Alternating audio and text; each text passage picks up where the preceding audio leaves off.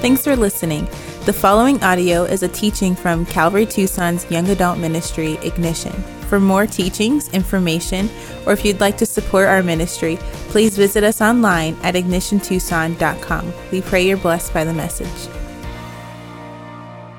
Father, we thank you for the blessing of your word once again as we gather together in your name with the intentions of seeking you, seeking what you desire for us, seeking your will Lord, and you communicate to us in various ways, but the chief, the primary way that you communicate to us, and the most clearly, really, is through your word, through the scriptures. So we look to it tonight. We look to 1 Thessalonians chapter 2, knowing that you have ordained this chapter for this night, for this gathering, uh, understanding that you have real words of encouragement and exhortation for individuals in this room uh, tonight. And so we give you this time, Holy Spirit, guide and direct us, be our teacher. In Jesus' name, amen. Well, tonight we continue in this new series, First Thessalonians, that we've called The Return of the King. Any Lord of the Rings fans? Come on. Yeah. It's funny when we, so we were trying to think of what we would title this series, JD and I, and I'm sitting there and I'm like, well, you know, it talks about Jesus every chapter. And in my head, I'm like, The Return of the King. Oh, yeah. And then I was like, nah, that'd be dorky. And then JD's all, dude, The Return of the King. And I was all, what? I was like, yeah, I guess we're doing it. We're doing it. We're going for it. So, First Thessalonians, the return of the king. And as we read through this book, it's really clear that the Holy Spirit has put the return of Jesus fresh on the heart and mind of Paul as he writes this book. As I said, every chapter in this book alludes to the return of Christ. It's very significant. And you understand why, because what better way to encourage a church and say, hey, you guys are doing an amazing job following the Lord Jesus is coming back soon, and his reward is with him. We actually saw that in chapter 1. He was encouraging them. What better way to comfort a hurting church than to remind them, hey, hang in there. Jesus sees what you're going through, and he's coming back soon. We'll actually see that in chapter 4. And of course, what better way to exhort a church and challenge them, hey, you need to start changing, making some changes. You need to start doing these things right because the Lord is watching, and he will come at an hour you do not expect if you're not ready for Him. The return of Christ is a very crucial doctrine that we should keep in the forefront of our minds to have the right perspective. And that's why Paul uses this throughout the book of First Thessalonians as he encourages them, as he exhorts them, as he comforts them. Paul also knew that as we wait for Jesus' return, the most important thing that we should be doing with our time here on earth is spreading the gospel message building the kingdom of God. Paul is a man who gave everything he had in order to further the gospel. He was all in. He devoted every aspect and detail of his life to making Jesus known, to furthering the gospel, to seeing souls saved. And can I ask you, where is preaching the gospel, sharing the gospel on your priorities list in life? Where would that fall? It's not always readily at the top, is it? Like it should be. How much, here's another question, how much does the salvation of others affect the decisions you make in your life day to day? Or affect the large decisions that you make? What are you going to do for a career? Who are you going to marry? Where are you going to live? How much does the most important aspect of our, of our lives, the salvation of others, how much of that does, does that affect your decisions that you make obviously, it should be our number one goal. It should be the number one motivation behind everything that we do. And I want to tell you guys, I want to encourage you there is no greater calling than to be about the building of God's kingdom, to be about the gospel message, representing it, getting it out, helping other people get it out. There is no higher calling on your life. There is no greater purpose you could serve on earth next to arguably just glorifying God, but what better way to glorify God than to further the gospel of Jesus Christ? Now, we all need to be reminded of this. I need to be reminded of this regularly. And it's probably why I'm preaching this so hard, too, because as I sat preparing this message, just to be totally candid with, it, with you as a pastor, it's easy for me to be like, well, you know, I preached two weeks ago. I'm good. You know, I can, I can be quiet right now as they're talking about Jesus because I preached last week. I've done lots of mission trips Overseas, I've spent weeks on the streets playing music and proclaiming the gospel to strangers. I've seen uh, antagonistic people. I've seen people be receptive. I've seen people come to the Lord. And it could be really easy for me to be like, nah, I, I paid my dues. Like, I preached the gospel. But no, like, we all need reminded of this regularly. That this should be a priority every day that we live until we go home to be with the Lord. And tonight, we're going to focus, as we look at this text, primarily on how to properly represent the gospel as we seek to share it. That's really the purpose this chapter is going to serve us tonight. Now, in a biblical, the biblical term for this is your witness, as in someone who is testifying in court.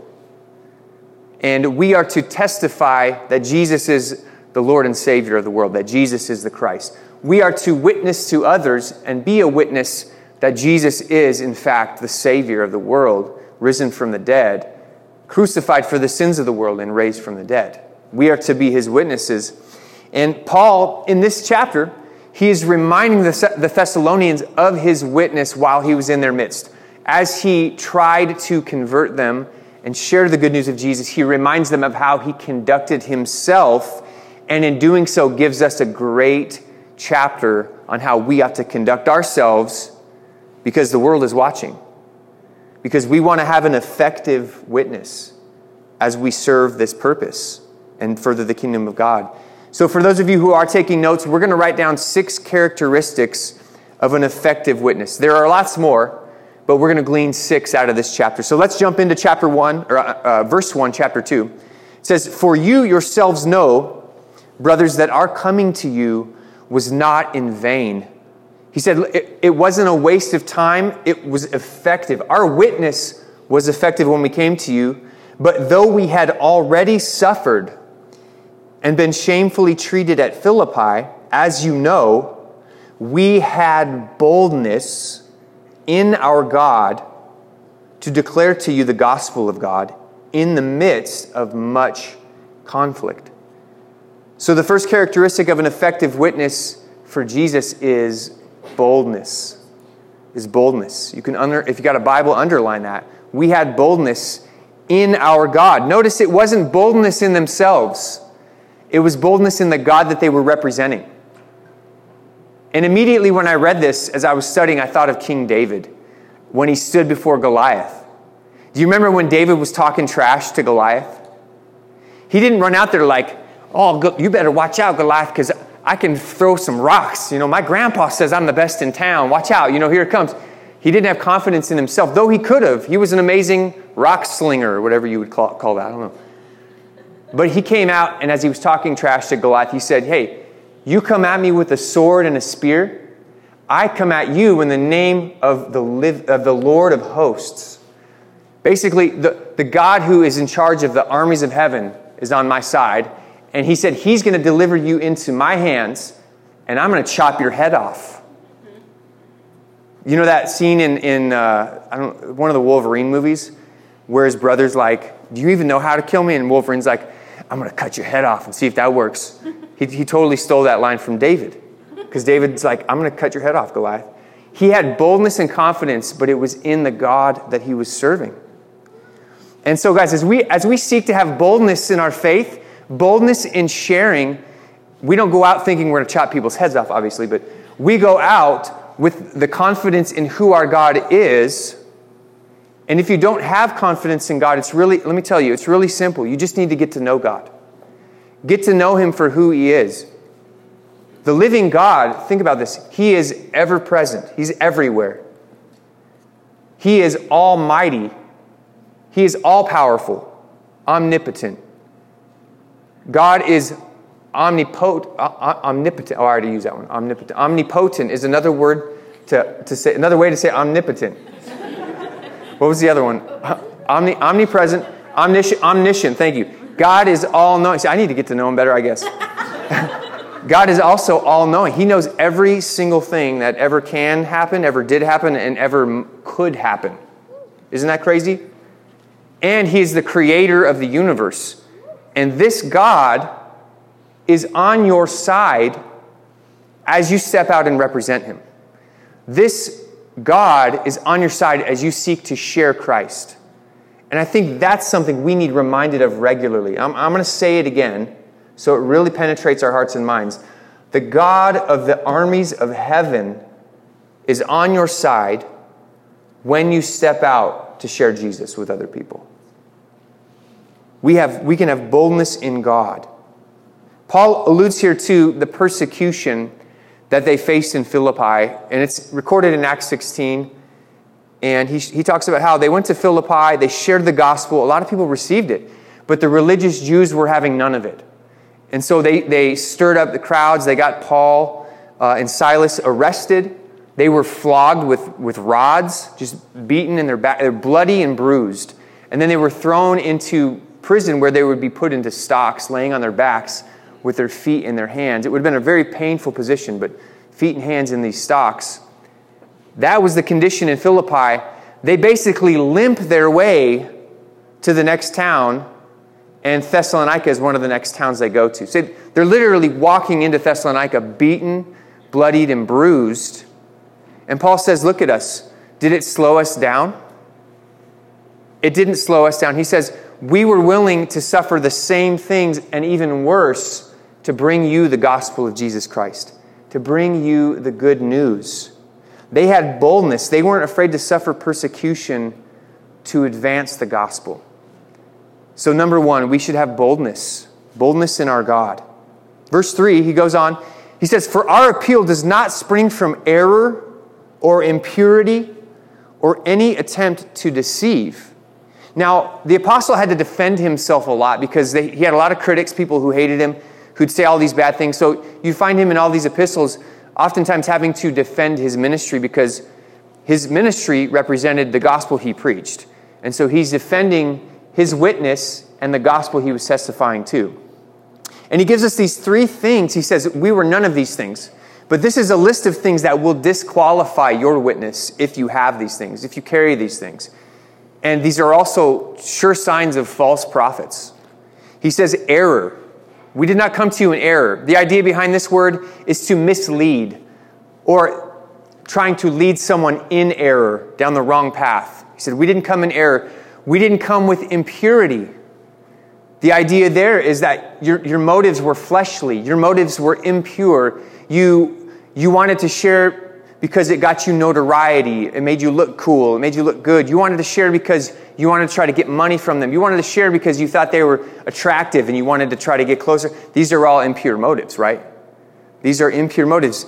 And then he, of course, deceit. He said, We weren't deceptive when we came to you. We weren't trying to trick you. We weren't trying to lie to you.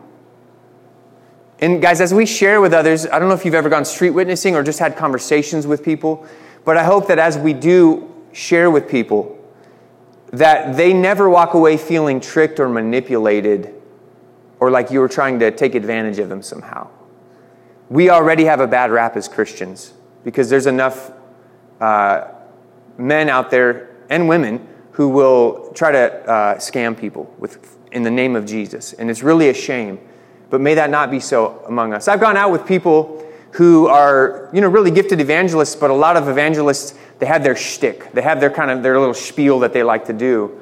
And I feel like sometimes I've gone out there and, I, and I've sensed, as I've watched someone go through their little spiel, their little routine, it, it, it does feel a little heartless and a little manipulative.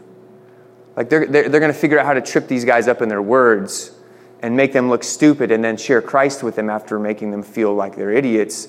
And I'm like, man, I don't know that that's the most effective way. May people not feel manipulated by us. Paul will recall how his witness was the antithesis of these things, and, and we'll see it right here. Verse 4 says, But just as we have been approved by God to be entrusted with the gospel, so we speak, not to please man, but to please God who tests our hearts. That's a great verse with regards to witnessing for Christ. But if you want to know how Paul was able to live with the gospel as his number one priority, the answer is right there. He was entrusted with the gospel. Paul truly believed that God had entrusted him with the responsibility to share the gospel. Paul, Paul knew and understood that he was called by God to share the gospel. Are you a Christian? Are you a part of the church, the true church? You have been entrusted. That's number two. An effective witness acknowledges God's call to share the gospel. You acknowledge it. You hear it and you obey it. You live in that way. I feel like we often have the wrong idea, though, about this call to share the gospel, how we've been entrusted with it. Um, you know, when you get a, a letter and it's addressed to the former resident of your house? This guy, Gene Wild, I keep getting his mail. I'm like, dude, you know, for, address forwarding services, let's do this. Come on. And I got to tell you, how excited are you when you get that letter to make sure that re- that former resident really gets it? Ah, not really. I'm not.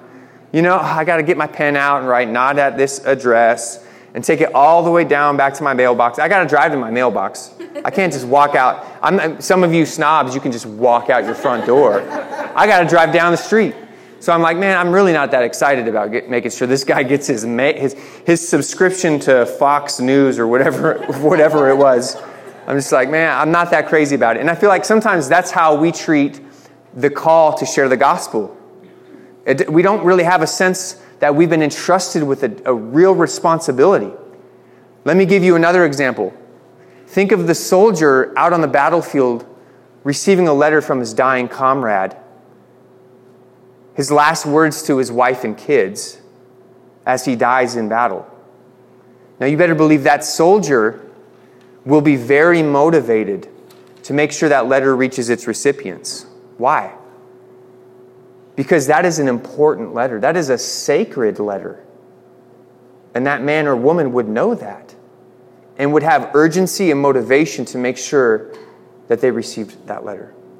And really, that's how we should treat the gospel how much more significant is the gospel? How much more sacred and important is the letter from God, the message from God that saves people from their sin and saves them from an eternal hell?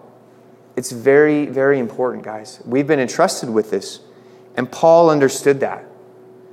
Every day, Paul lived like that. Now, think about it. God could have easily spread the gospel message any other way, He could have done it Himself. He could have sent the, his, his angel armies to go do it. In fact, he will in Revelation send a few angels to preach the gospel in the sky. It says it's pretty, pretty cool. But he, that's not how he's chosen to do it right now in this church age. He could have wrote the message in the clouds or like made little gospel fairies to fly around and share the gospel. Any, any other way, he could have done it, but he chose to use you. He chose to use me the church is the primary vessel through which the gospel is to be communicated. The chief vessel through which the gospel is to be communicated. The church, the local church. Now, you might say, well, I don't have that gift. I can't. You know, I don't have the boldness. It doesn't matter. Everybody is called to verbalize the gospel. And I, and I encourage you, if you're not sure what to say, practice it. Preach the gospel to yourself. Practice what you would say to people. Think about it in your head because it's so important. And it's okay if you don't have the gift. Some people really do have the gift and they have that boldness almost naturally. They can go out and talk to people and share the gospel with that boldness. And you know what? Support them. In fact, it's another reason why it's so important to financially support the work of the gospel in your community. It's so important. God doesn't need your money, but it's a huge aspect of furthering it. We ought to prioritize sharing the gospel, and, and God deserves, this mission deserves our time, our treasure, and our talent. All of that. Verse 5 it says, For we never came with words of flattery, as you know, or with a pretext for greed. God is witness. Nor did we seek glory from people, whether from you or from others, though we could have made demands as apostles of Christ. He's like, hey, we didn't come in tickling your ear and making you feel all special to manipulate you. We didn't come in with like this scheme again to get rich off of you guys or to make demands as apostles like, do you know who I am? I rubbed shoulders with Peter himself last week. We were in the back green room eating donuts together and having important spiritual conversations. Like he, he wasn't pulling that at all. It, it wasn't about their status. It wasn't about their notoriety. It wasn't about what they could get from it. But rather, he says, verse 7, we were gentle among you. We weren't manipulative, we weren't tricksters, we weren't selfish, and we certainly weren't trying to lord over you. But rather, we came to you gently. We were gentle among you. Now, the word here, this, this word, this particular word gentle in this verse can also be translated infant. We were like infants among you. We came and we were so clean shaven in your midst, like baby faces. No, it wasn't like that. It, the, the idea here is that they were harmless in their midst. They were harmless before these guys. Now, it doesn't mean that we are harmless, especially you men. I hope you're not harmless. But it, it, it carries the idea that we don't intend to harm anyone. That as we interact with people, what, we, what they perceive through our body language, through our, through our words, is that we don't intend to hurt them or harm them. We are gentle among them, all of us. The tone of our voice, the, the, the, body language, if you have any hostility when you're trying to represent Christ, it can really harm things for you. It can really wreck things for you. Uh, I don't know how well sharing the gospel with somebody when you got your knife pulled out or a gun pulled, probably not, probably not going to work out very well, right? Gent, he says, We were gentle in your midst. Now, when I say gentleness, I don't know if that's one of the first things that pops into your head when it comes to Christian conduct. But I'm going to read to you a few verses here, and I'm going to rapid fire. And at the end of this list, I think you'll have an idea that it should be at the top of our list when we think of walking Christ like. Jesus himself said, Be gentle as doves, but wise as serpents. One of the fruit of the spirit, one of the fruits of the spirit is gentleness. James tells us wisdom from above is first pure, then peaceable, gentle, willing to yield. The Bible tells us an overseer, a bishop, a pastor must be gentle. If you're not gentle, you, you're disqualified. That's a pretty big deal. A servant of the Lord must not be quarrelsome, but gentle. Speak evil of no one, but be peaceable and gentle. If someone sins, restore such a one in the spirit of gentleness. Let your gentleness be known to all men. Why? Because the Lord is at hand. God's watching and He's coming back. Therefore, be gentle. And in case you didn't get it, in case you were wondering, when should I be gentle? To whom should I be gentle? Titus really like puts the nail in the coffin with this one. He says, always be gentle to everyone. pretty encompassing. Gentleness is pretty important. If we want to be effective witnesses for Christ, we must exercise gentleness. Meekness is a good way to understand that.